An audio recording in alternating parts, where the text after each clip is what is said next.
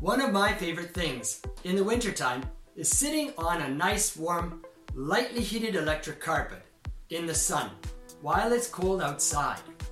Today I will answer the questions 1. What are some of the benefits of electric carpets? 2. What do we have to do to take care of them? 3. What are some of the dangers of electric carpets?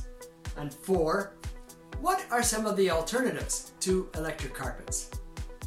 Introduction Hi, and welcome to the Les Perras Podcast, episode number 332.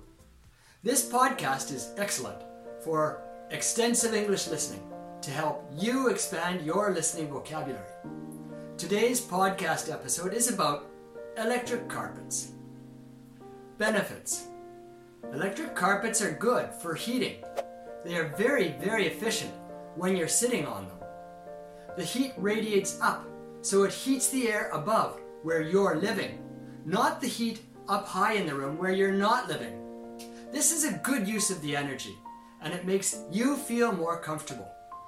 They're also small, so you can move them around, and you don't need to heat the entire floor. And you can get them with coverings to match the decor of your room. Maintenance Cleaning carpets is easy it's the same as any other carpet. If you spill something on it, wipe it up quickly. Vacuum it from time to time. Most electric carpets are portable, so you can take them outside and beat them to get the dust and whatnot out quickly and easily. I heard that airing them in the sun can also make them fresh and clean smelling quickly. Dangers. On the other hand, Electric carpets have dangers. Number one is the electricity itself. If the electrical wire is exposed, there's a chance of an electrical short and an electrical fire occurring. You may also forget to turn it off and waste electricity as it heats an area that's not being used. It's quite dangerous for children as they may not know how hot they are getting, especially if they are unsupervised. The same is true for older people.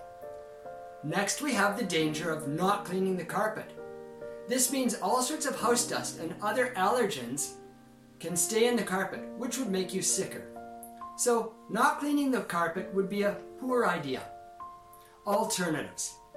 Some people are getting built in floor heating systems so that can heat the whole room. These are lovely and convenient. You turn the switch on and turn the switch off to make the heat come up out of the floor. They're much easier to clean than electric carpets, but they're also quite a bit more expensive. If you like listening to English for your extensive English listening, then hit the subscribe button below so you can get more of my podcasts. I'd love it if you made a comment below too. Tell me if you use an electric carpet. Thanks for listening.